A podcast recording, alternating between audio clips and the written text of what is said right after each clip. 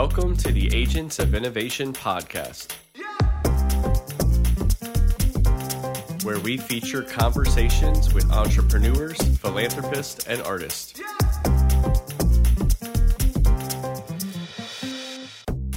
Hello, and welcome back to the Agents of Innovation podcast. I am your host, Francisco Gonzalez, and I want to thank you for coming back on episode 58.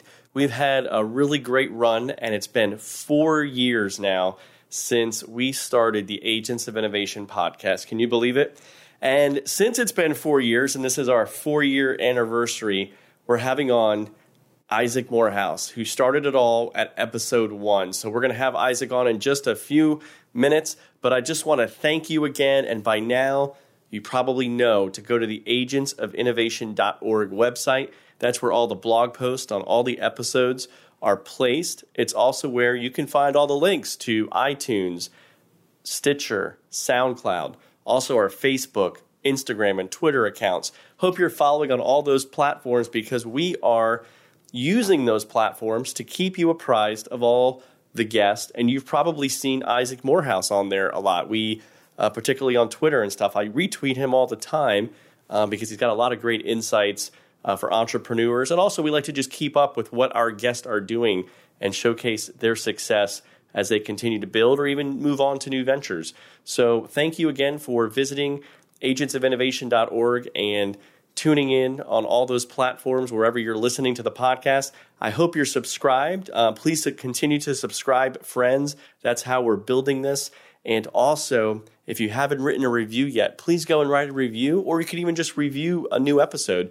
And we really appreciate that as I'm trying to get to 50 reviews by the end of 2019.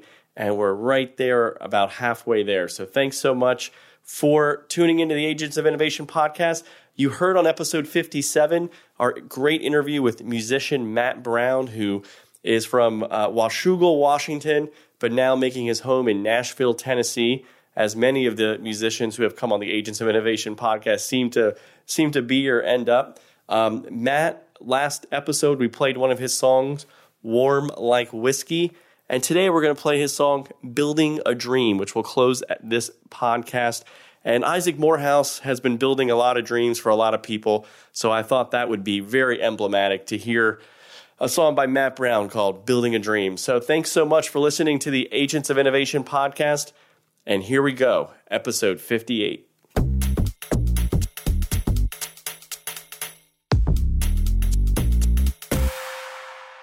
Well, I want to welcome back to the Agents of Innovation podcast my friend Isaac Morehouse coming to us from Charleston, South Carolina. Isaac, welcome back.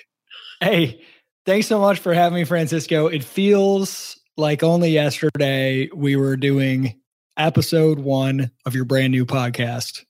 Yes, and uh, for those, you know, maybe you haven't listened to all 57 episodes before this, um, but the episode number one was with Isaac Morehouse. And Isaac was also, as I told listeners on that episode, uh, he was also somebody I went to and said, Hey, Isaac, what do you think about me doing a podcast? And you were like, you should totally do it. Um, so you, you know, you were someone I bounced some some ideas off of. You're always a good person to bounce ideas off of, and and we're going to learn more about why because you're always you got so many things you're involved with and uh, and now so you are you've been the CEO of Praxis, which we had you on to talk about, and and now you're launching a new company called Crash. So I'm really excited to hear about this, and this all involves you know everything from higher education to uh, career building. So let's uh, can you just revisit and tell us uh, tell our listeners just a little bit about Praxis, and then what your role is there now. Yeah, absolutely. So 2013 in uh, February, March, somewhere around there, I, I had this crazy idea that uh, the way people go about, you know, going through college and then hoping that that helps them in their career, uh, you know, buying buying this expensive degree and then you know trying to transition into the workforce, it just felt incredibly inefficient. And I had this crazy idea, like, what if we could do the whole shebang? You could learn everything that you need to know to get that first real professional job in a year or less for zero dollars. That was the idea. And so we built this program, and it's a six month boot camp, which is all done online, where you're learning a lot of basic professional skills, um, figuring out what kind of roles might be a good fit for you to start your career, and putting together a lot of uh, you know projects and things to help you learn and to help you demonstrate those skills.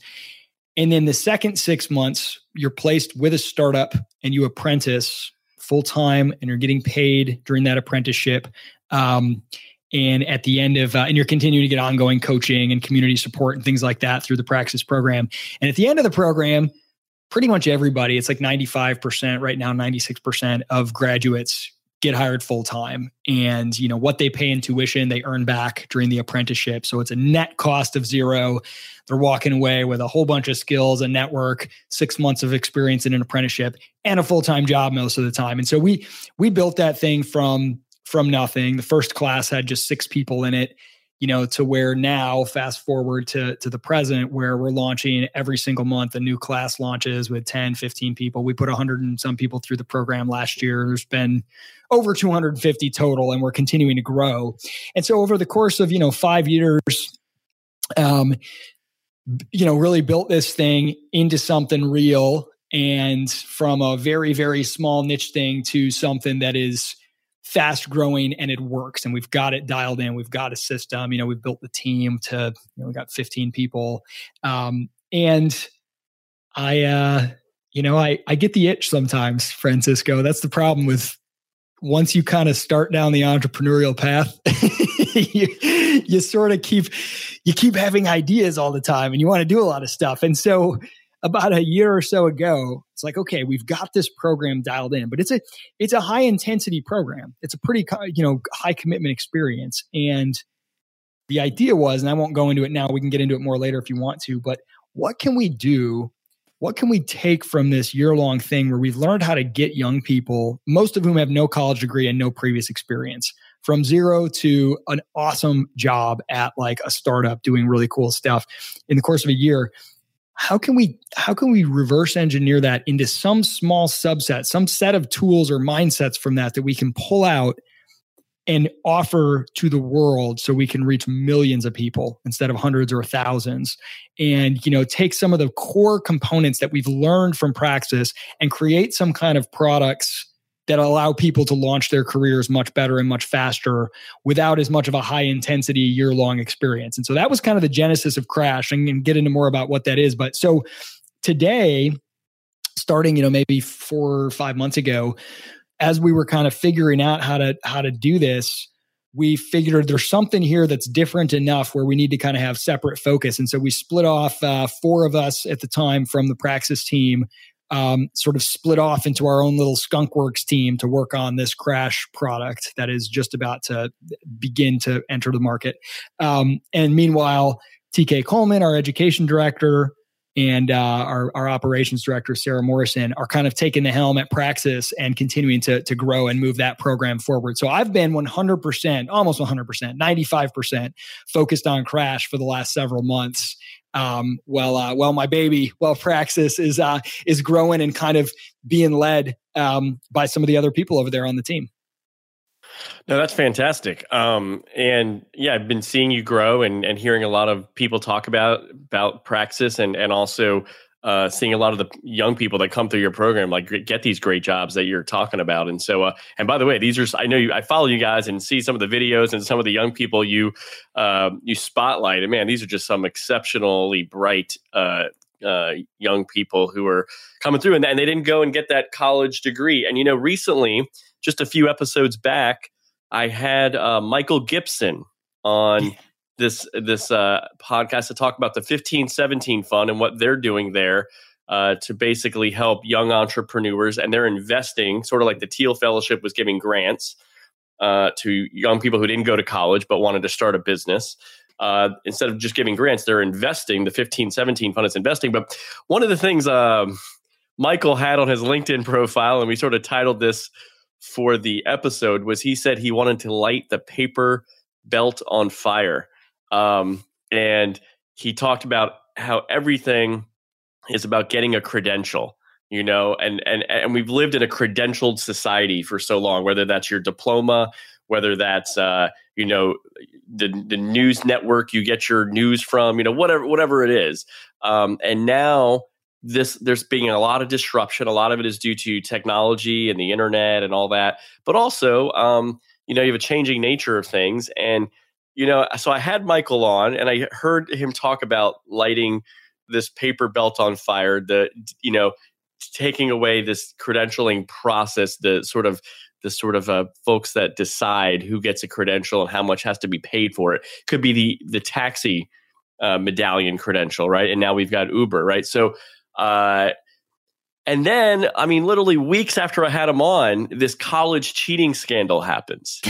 and I was like, I mean, just just everything just connected right there. And I said, well, here you've got uh, these multimillionaires, uh, some of them Hollywood celebrities, literally paying millions of dollars just so their kid can get into like a top school some kind of elite school in their mind so they can tap into the elite networks and then uh, some even paid for their kid to be on like the team like the athletic teams where they couldn't even they weren't even good enough. They were just on the team. Hey here's you know my daughter. She's on the rowing team um, at whatever college right? So i just this was baffling to me but then also seeing that so there is this idea this old idea of the credential that's that's actually passing away but it's still solid enough for somebody today in 2019 to be paying millions of dollars just for their kid to get to go to the school.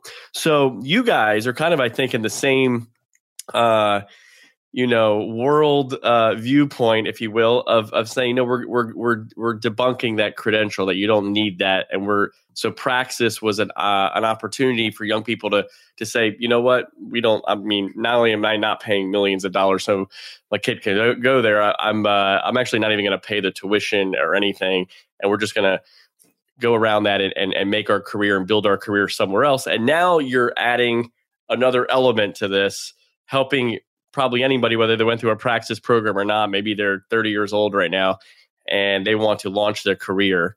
Um, with your platform crash so tell us a little bit about that and and uh, tell us a little more about what what it means to uh, to sort of be your own credential as i i think you're you're you're you're highlighting here with crash yeah absolutely and that is the phrase that we love to use be your own credential so i'm gonna i'm gonna give a little backdrop but building off of what you mentioned with the, the college admissions scandal to help kind of describe the world, the landscape today as I see it. And then then the idea of being your own credential will make more sense in light of that. So it's it's easy to sort of laugh at the celebrities or pity them or whatever it might be.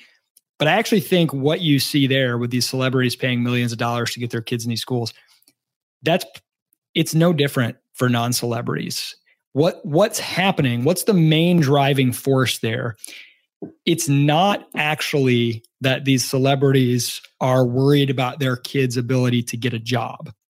Because if you've got millions of dollars and you have a lot of connections in Hollywood and whatever, like there's more that you can do for your child's career prospects in just with your industry connections and resources than they'll ever get with a degree that they go and get. So it's it's not actually this idea that you're going to college because it will help you get a job. A lot of people still say that. A lot of people still believe that, but I don't think that's actually the driving force. I think it's the same thing that we saw with the celebrities. Why would they possibly do this? If their kid's not in danger of being unemployed, really, they, they can do a lot to help them there. It's a social status signal. It's not even an employability signal at this point because it's a very weak employability signal. Everybody has a degree. No one's going to pay you a paycheck just because you have one.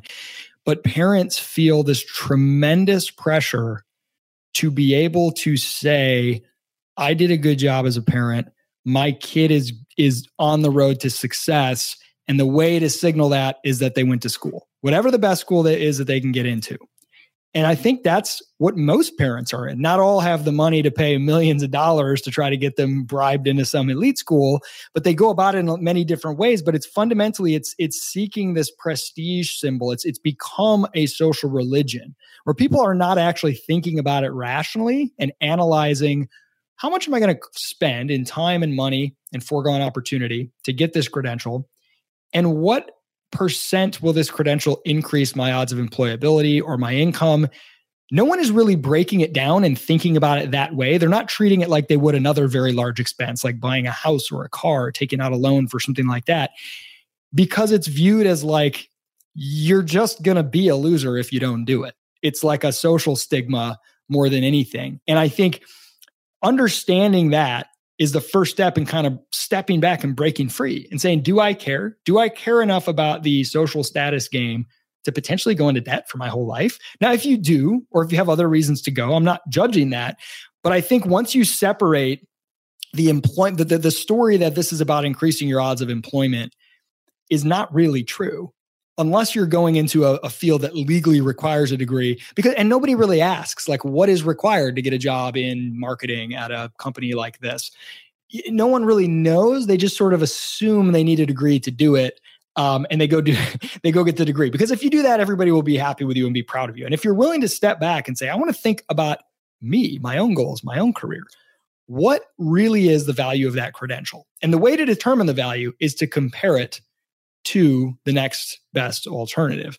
And that's where things really get fun. And that's where we're all about this concept of look, what you need is a way to prove your value on the marketplace. So you can go buy a credential that says BA in communications. How much is that going to prove about your value? It's, it shows very little. It signals something, but it's a pretty weak something. And a lot of people have it. And you're going to be in a, in a big sea of noise. A lot of resumes look the same. Or you can go be your own credential. You can say, okay, what if I build a few skills and I find a way to prove those skills? I build a profile of skills to showcase what I can do. And, and, and our, our sort of three step process is build a profile of skills, find a company that you actually like and care about, and create a tailored pitch just for them. If you do that 10 times, your odds of launching into a career, getting a good job, are dramatically greater than if you apply a hundred times with a generic resume to a hundred different companies. And so that's what we're we're trying to focus on with this be your credential idea. It's like take the things that you're capable of doing and find a way to prove them beyond just saying I studied this. Can you show me? I built this. Here's a project. Here's a, a video of me walking through how I use you know, Salesforce to do X, Y, and Z to prove something tangible. Hey, I made this for you um, instead of, hey, you should like me. You know, here's my GPA. And so that's kind of the the idea, the, the, the driving philosophy. And Crash, we're trying to just make this really, really simple. Trying to say we want to make it easy for you. So we're starting with a simple skills profile where you can build a beautiful profile that showcases some of your abilities, the technology you know how to use, in a way that's much more robust than just a static list, a static resume, through projects, through tangible demonstration, short elevator pitch video of you describing yourself, the ability to tailor projects for specific roles at specific companies so that when they encounter you, it's not a generic resume, but it's something unique you made for them. So it's kind of a series of tools that we're going to be rolling out to help people you know be their own credential and and do something and by the way, this is, a, is an amazing opportunity because you can do in, in 10 hours of, of solid work, you can do something that makes you more marketable on the job market than spending five years in a university. And I'm not, I'm not exaggerating with that. Well, that's uh, that's fantastic. So you know, um, with all that, um, there's still you know um, those who have connections, right? Uh, those who have built networks whether that's through the alums of their elite school or whether that is just uh, you know somebody with wealthy parents like some of these hollywood celebrities. So they don't really need so so I, I guess whether they have a degree or not right? As their as their kids are entering the job market um, they still may have a leg up in terms of connections in terms of hey um, like I'm just going to give you an example. Uh, mm-hmm. As this college cheating scandal, uh, the admission scandal was happening, I was talking to a friend of mine, and he just kind of brought it up, and he said, "You know, this isn't really a surprise." He said, "You know, I remember when I was getting out of college, probably about ten years ago, and he said." Um, you know, I was trying to get a job in D.C. He was trying to get a political job, right? So something uh, on Capitol Hill, just working for a congressman or something. And he said, but you know, I started looking around and I was, I mean, I had all this experience and I had all these things. And yet I noticed that most of the young people there that were in these $30,000 a year jobs in DC, which like doesn't get you very far in DC. And a lot of these kids have to sort of shack up with five or eight roommates because just to afford to be there. Um, and, uh, and he said, you know, I just noticed that all the people there, they were like kids of donors, they were kids of well connected people and like it wasn't there they weren't there because they were and and look maybe this is maybe this is a different uh, area because it's politics and that maybe that's a little different but but i could still see this happening in the business world right where people are landing in some of these places because you know dad's friends with their dad you know or whatever. Um and and the kids aren't like i mean you know they're not idiots. I mean obviously you're not going to last long if you're if you're not but you know they they sort of can skate by and and, and do and do sort of these uh sort of these types of jobs. So what would you say uh, to something like that in terms of these folks still have a lot of the inside track and some of these connections through their networks or, or people they know versus somebody out there who doesn't necessarily have the network?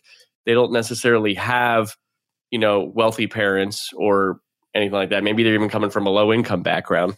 Um, how would how would they be able to util- utilize some of these networks and platforms to be able to uh, to kind of make their way? Yeah, that's a great question. So any anywhere you are, it doesn't matter if it's political, you know, getting into a school, jobs.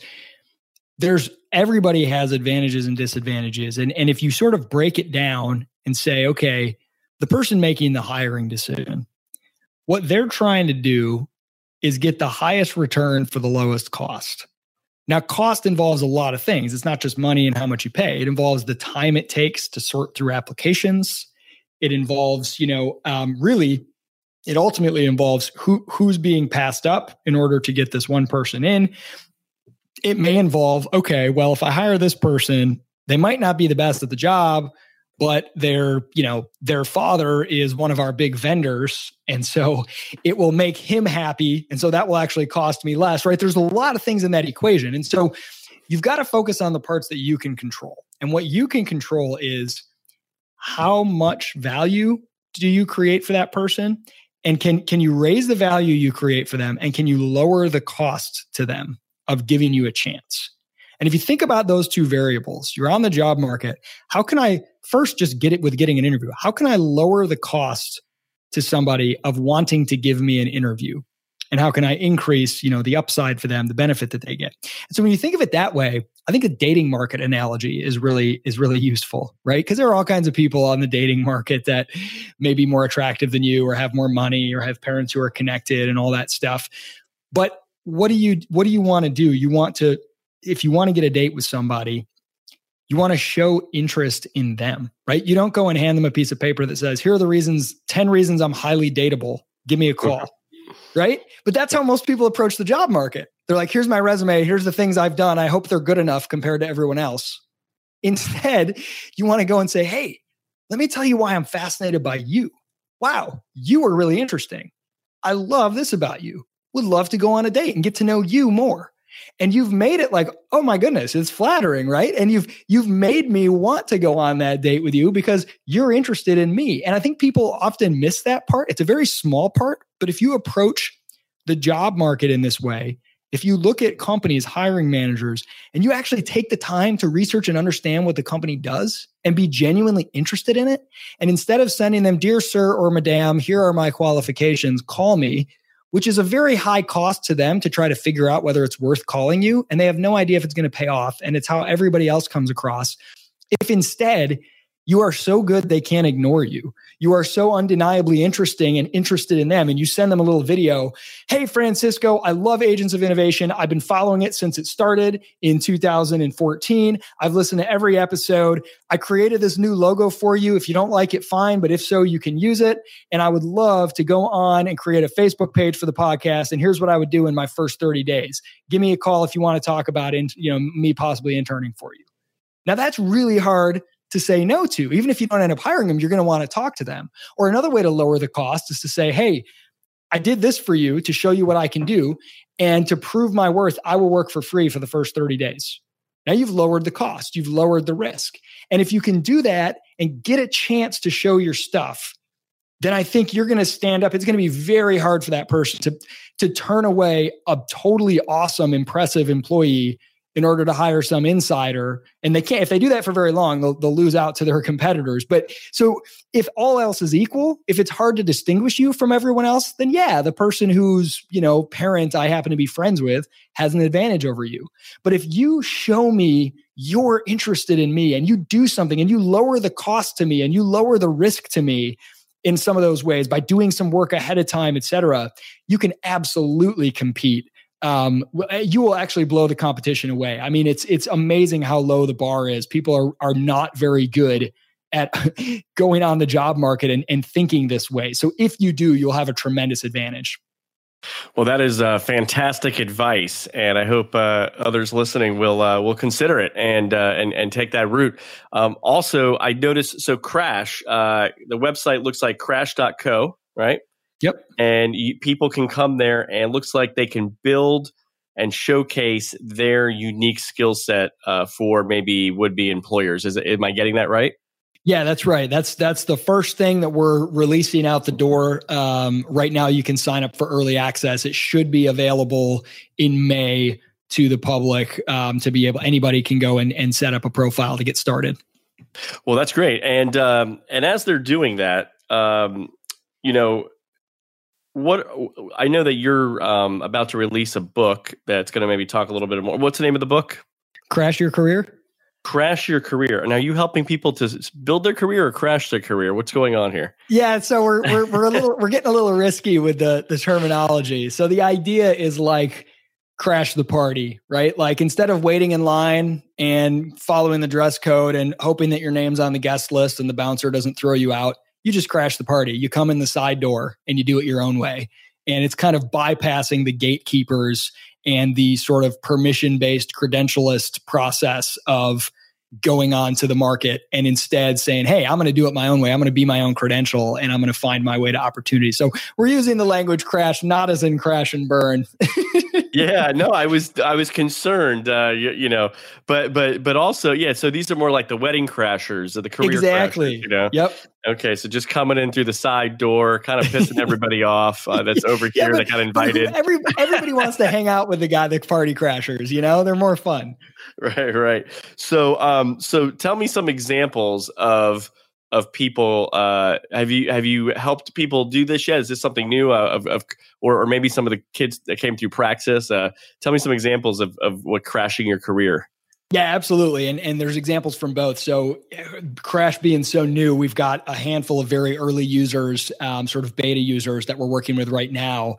And actually, just yesterday, somebody um, landed a job at Amazon um, using uh, using a crash profile and using this process. So that was pretty so, cool. So in the beta um, process, who's uh, I mean, how are how are they doing this? Are they is it just it's building a platform and then uh, no no one's there is is Amazon is someone from Amazon looking at your website or is it or is it them being very proactive in sending them their profile? Yeah, so so right now, and, and, we're you know we're building out a network of employers as we go. That's sort of a few steps down the road. But right now, it's more of a we're going to give you the tools. Say here, here's this skills profile that will demonstrate your ability in a way that's more robust than than a profile or than a resume rather. And we're giving you some guidance on like how to do it. Okay, how do you build a project that actually showcases your skills? What kind of skills are going to be valuable given your personality type and interests? Maybe you'd be a good fit for sales roles. I know you would, Francisco.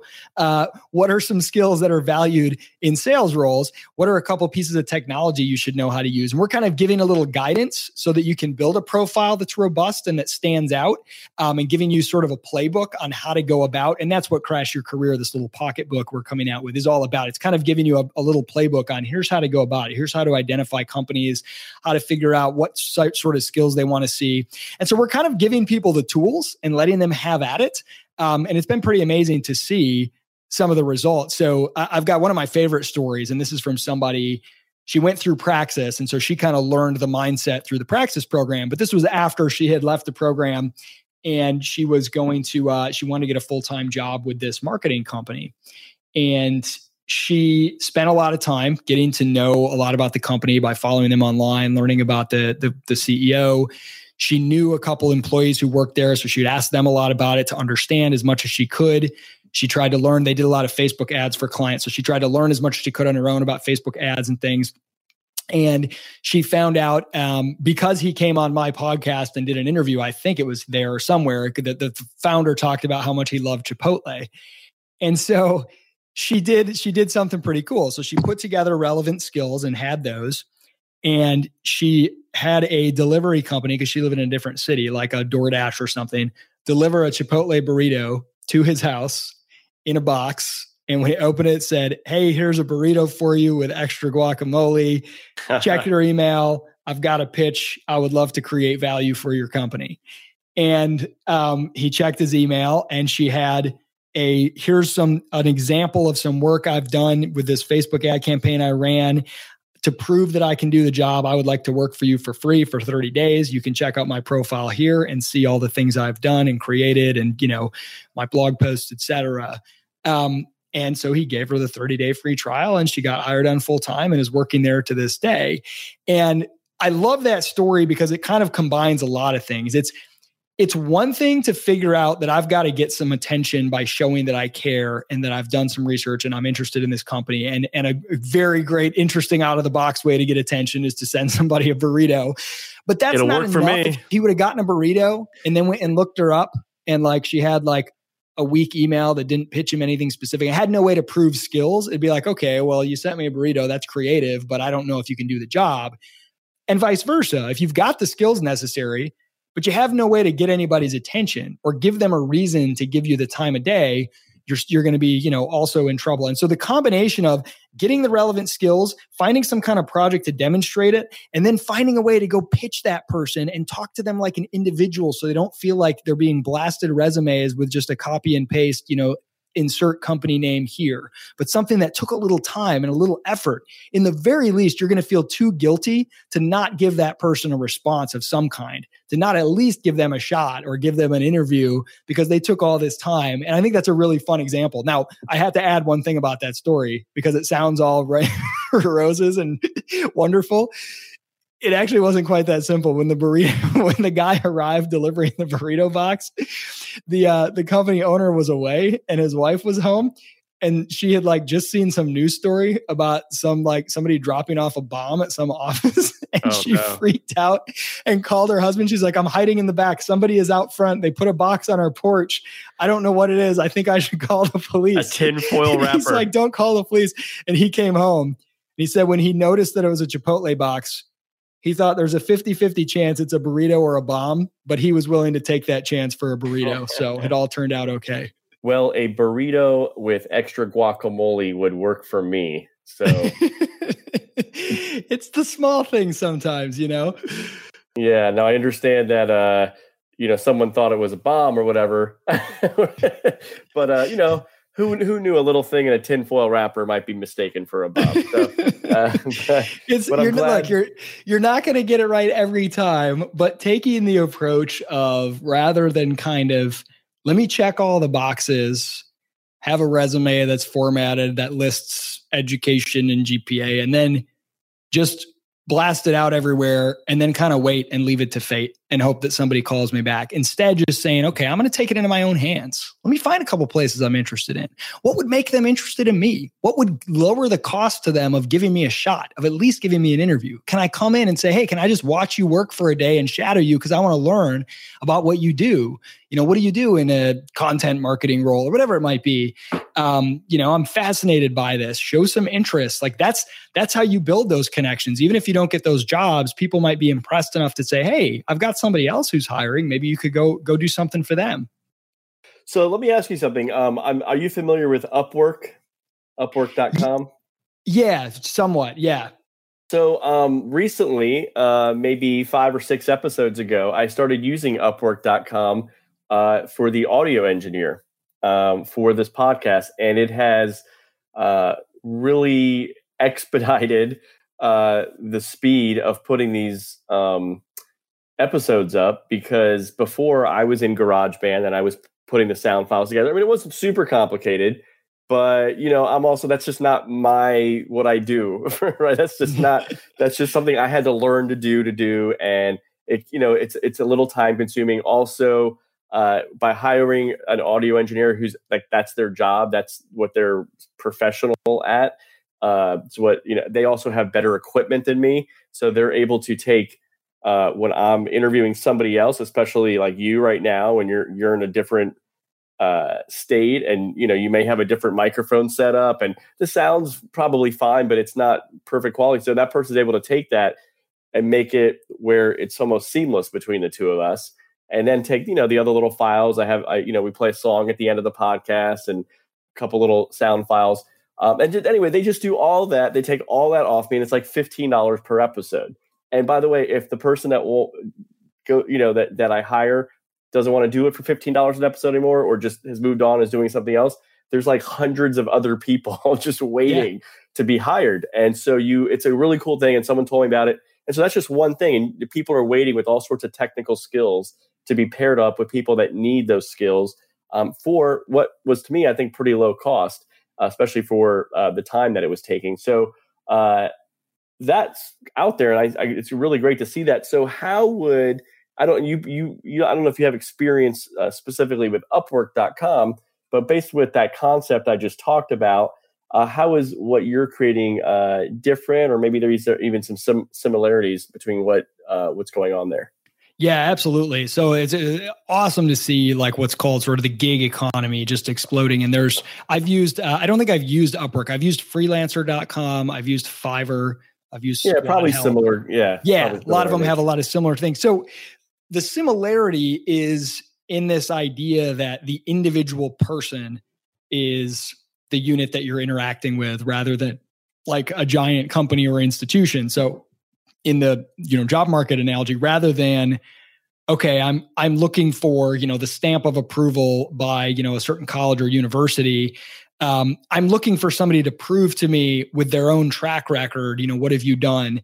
Um, and so in the on sort of the, the gig side, if you're doing things that are very small, low risk transactions, like 50 bucks to do some audio editing or 100 bucks to do something, you're looking at basically who who on this platform, Upwork or whatever, seems to have like the minimum qualifications. They've gotten a few good ratings in the past. It looks like they can do the job if they don't do it well, I'm not, it's not that big of a deal. I'm not out that much.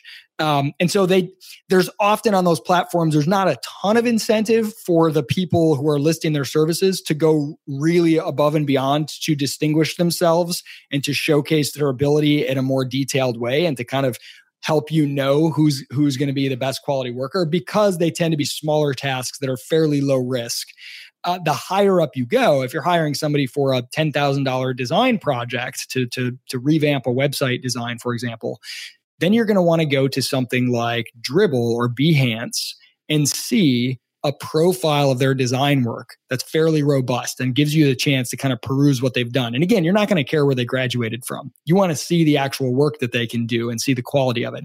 If you're hiring someone for a coding job that's bigger than a really small thing, it's several thousand dollars, a one off project, or a full time job, you're going to want to go to GitHub and you're going to want to see the code that they've actually written what have they actually built? What have they committed? You know software um, you know what experience do they have building things? You're not going to care so much about where they went to school you're going to want to see what they've done. And so what we're trying to do is take that same concept for people in like non-technical careers or non-design careers th- those are careers where it's pretty easy to prove your work but to say hey what if you're kind of a generalist?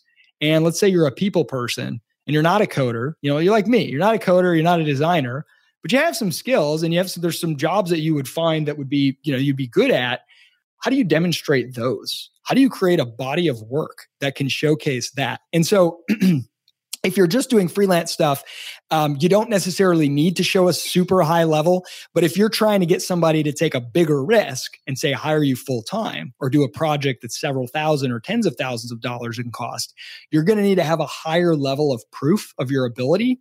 And so we're kind of trying to take that to say, look, go, go, if you want to do gigs and things like that, that's awesome. If you're trying to get somebody to give you a ongoing paycheck at a, or a larger role, something that's higher risk for them, you're going to need a stronger profile, a stronger body of proof to show your ability. And we want to help you do that, especially for those non technical roles. So, uh, shifting gears a little bit, uh, you know, technology has been something that has created, well, some people might have said it has destroyed a lot of jobs. Um, I mean, we look at uh, the efficiency uh, that's taken place, maybe, you know, what was formerly produced uh, in a factory, maybe those factories have gone overseas uh, for lower cost. Maybe they uh, they don't need as many workers because of automation. We now walk into fast food restaurants uh, there's a lot of automation going on. I've even been to places like an Applebee's or something where the server's like, "Oh, here you can just put your credit card in this little machine on your table." and like, okay, so what were you doing here? Uh, so uh, anyway, so it's like uh, anyway, you see a lot of uh, technology happening, and there's seems to me, and a lot of people think, you know, there's a lot less need for uh, for workers, uh, for actual people, human beings, because the computers are taken over. Um, but can technology? How can how can a young person make it more their friend uh, rather than their foe? Yeah, that's absolutely a, a great question, and this is one of those things that I think it's so important to not be threatened by technology, but to look for the opportunity because it's there, it's humongous, I think there's way more opportunity than there is threat. There's always some changes that people are, you know, things take time to adjust to, and you got to kind of figure out how how opportunities change over time.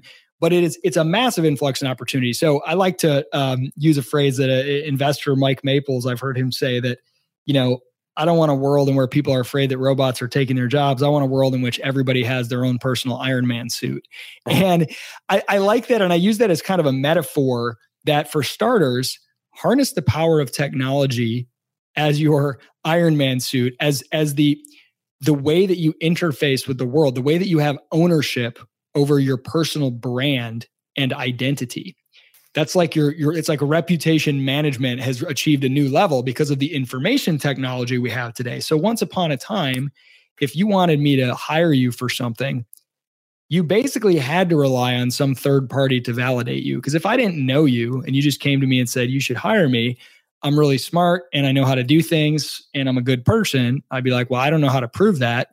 Is there something you can show me? Well, you know, uh, Harvard said that I was good enough to graduate. So you can trust Harvard if you can't trust me. Okay, well, they've been around for a couple hundred years. They have a good reputation. I guess I'll trust them, right? Or, oh, you know my parents, you can trust them, right? So you had to rely on some third party, some larger institution to vouch for you.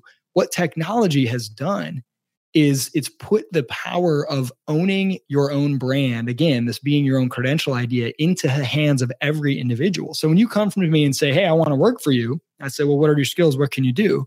And you say here you go. I can show you. I have a digital body of work that demonstrates everything that i can do and that you know that i've done before and that i can do for you. And so i mean let's take this podcast alone. Francisco your ability to say hey i'm a good communicator and I'm I'm skillful uh, at making relationships with people. You know, uh, cold, cold call sales. Uh, I can prove it. Here's this podcast that I've built. I've gotten all these guests to come on. I've built an audience over time. You can hear me conversing with people. All of that is technology enabling you to have a higher degree of control over showcasing your ability and your skills and creating something tangible. You know, once upon a time, you would have had to have millions of dollars and access to all kinds of equipment and professional expertise just to do something like this podcast. But now you can do it with things that are basically in your pocket. And you can take that into the world as your Iron Man suit. You can go out into the market and say, here are my superpowers, right? I'm harnessing all of this stuff. And that's just one small aspect of it. So I think looking for those opportunities, the more you know the more simple tasks that are easily automated that get automated the more demand there is not less for things that are uniquely human creative problem solving innovation and using technology to leverage those abilities um, i think is just a really exciting thing. Well um, you're always uh, helping that next generation find their way in the market and uh, congratulations to you uh, with the launch of crash and also, uh, you have a new book that's out, uh, and it's releasing, I think, this week. Uh, when is it? Yeah, uh, April 24th, uh, Crash Your Career. It's a little pocket book. It's real small. It's a slim little thing. It's kind of a fun, simple guide to these ideas. How can you take charge of your career and really be your own credential what are some some tips and ideas on how to do that so it's a great graduation gift if you know people that are graduating high school or college uh, oh, you know good go, timing. Go get a stack of them so if you want to just go to crash.co we'll have um, we'll have some stuff about the book there and uh, you can pick up uh, pick up a, a copy or a couple copies and give them away Okay, great. So we can go to crash.co. And for those that want to learn a little bit more about your previous venture, Praxis, tell us the website again. Yeah, it's discoverpraxis.com. And it, it's a really, it's like uh, the way I say it is like Praxis is like the special forces. If you're ready and able and you get accepted, do it. It will change your life. Crash is like, hey, can we, can we like give you a weekend at the gun range at least if you can't handle the whole special forces training or uh, you're just not in a place where that makes sense for you um, we can take some of the tips and tools from that and, uh, and, and empower you with them so isaac i got two last questions for you uh, before you leave uh, one is you, speaking of leaving you're heading out here to the west coast for the summer Yes, uh, going out there with the wife and four kids, and uh, we're going to be doing kind of a startup accelerator program for for Crash. The Crash team will be out there, so um, yeah, doing San Francisco for the summer is going to be pretty wild. Well, that's fantastic. And then uh, another question I have for you is a question because you were the first guest. You didn't get this question, but somewhere around ten or fifteen episodes ago, I started asking uh, a question I read uh, in Ben Sasse's book. He started, he likes to ask people what their first job was. And when I read that, I thought, well, I do a podcast with entrepreneurs. What better people to ask? Uh, and so, what was your first job? And uh, you know, if you, there's anything, if there's any skills or, or, or any uh, things you learned that maybe uh, still are with you today, feel free to share that as well. Oh man. Okay, let me think here. I'm gonna have to just pick one. I don't know if it'll be the absolute first because I, I, did a lot of like you know lawn mowing, dog walking, and babysitting and all this stuff when I was young. But I think the first like my brother and I had several paper routes, and so um, we would go you know deliver papers to to these apartment complexes every day, and then Saturdays and Sundays you have to go like really really early in the morning and you go deliver them. And and back then you had to collect payment personally as well so that you couldn't like subscribe to a newspaper and just put in your payment info online or whatever. Like we actually had to physically go door to door to every subscribe everybody who got the newspaper isaac I, I, wait hold on hold on. For those that are listening we, we see this picture of you here and there's no way you were alive back then to know you can't be that old. Uh, I'm, I'm 35 i'm not i mean you know and i was young. I was like 10 when i did this. So i think I think I learned a lot of things, but I think one of them that's a really interesting takeaway for for all kinds of business is that you would think that a newspaper like the Kalamazoo Gazette, that's what I delivered, right? It's just the same newspaper. Everybody gets the same thing. It's very commoditized. You you know, you would think the customers they either want the newspaper or they don't. And if you throw it through their window and make them mad, okay, maybe then, you know, they won't like you, but otherwise it's all going to be the same. But that's not true at all. I found out in going around and doing collections once a month that people would pay their normal amount, but they would give you these tips. They give you like really large tips sometimes. And the experience of receiving a newspaper is a subjective experience and it's valued differently based on how I deliver it. So if I am always smiling and happy, not only do I hit the basics, I get it on time, I put it where they want it in their door or on their, you know, mail flag or whatever. But I'm kind if I ever encounter them. I'm polite when I come around to collect, you know, things and Eh, the way that they experience me, the deliverer of the product, the way they experience me emotionally and psychologically is a huge factor in how much they value that product and therefore how much money I was able to earn. And I thought that was really interesting that I had a lot more control over my ability to earn tips and stuff, even doing something like newspaper where you don't expect it's not like being a waiter where you're talking to people and it's a highly conversational thing. Um, but i thought that was a really interesting thing that i took away at a young age. Well great. Well i can see how it's definitely helped you. And uh, it, you know what's really funny? I, I, mentioned michael gibson earlier. You know what his first job was? A newspaper? I don't know. Yeah. Which yeah he, he was a, he was a paper boy as well. Uh, and uh, which i thought was just ironic uh, that i told him on the on the podcast. I said wait your LinkedIn profile says you want to light the paper belt on fire. Which maybe this maybe this started as a child. What's going on? But it could really- be. I've got a we've got a little video of me like shredding a resume in a paper shredder, and I'm always talking about like you know product over paper, like burn your paper resume. I don't know. Maybe we newspaper boys are scarred for life. Yeah, and you you were you were just um, old enough and just young enough to see the transition happening. You know, maybe uh, AOL was popping up or something, yep, know, yep. and giving you the news. Why do I need this paper? The college scores are already online. Um, so anyway, but uh, but that's just a, an interesting uh, fact that I thought I'd share with you. And uh, anyway, I just want to thank you for being back on. Uh, four years later, I want to, I want four more years. I'm asking the audience here for four more years so we can have Isaac back on again at some point, and then uh, and, then, uh, you know, of course, uh, for those listening, um, helping us get to four more years would be great if you can write a review.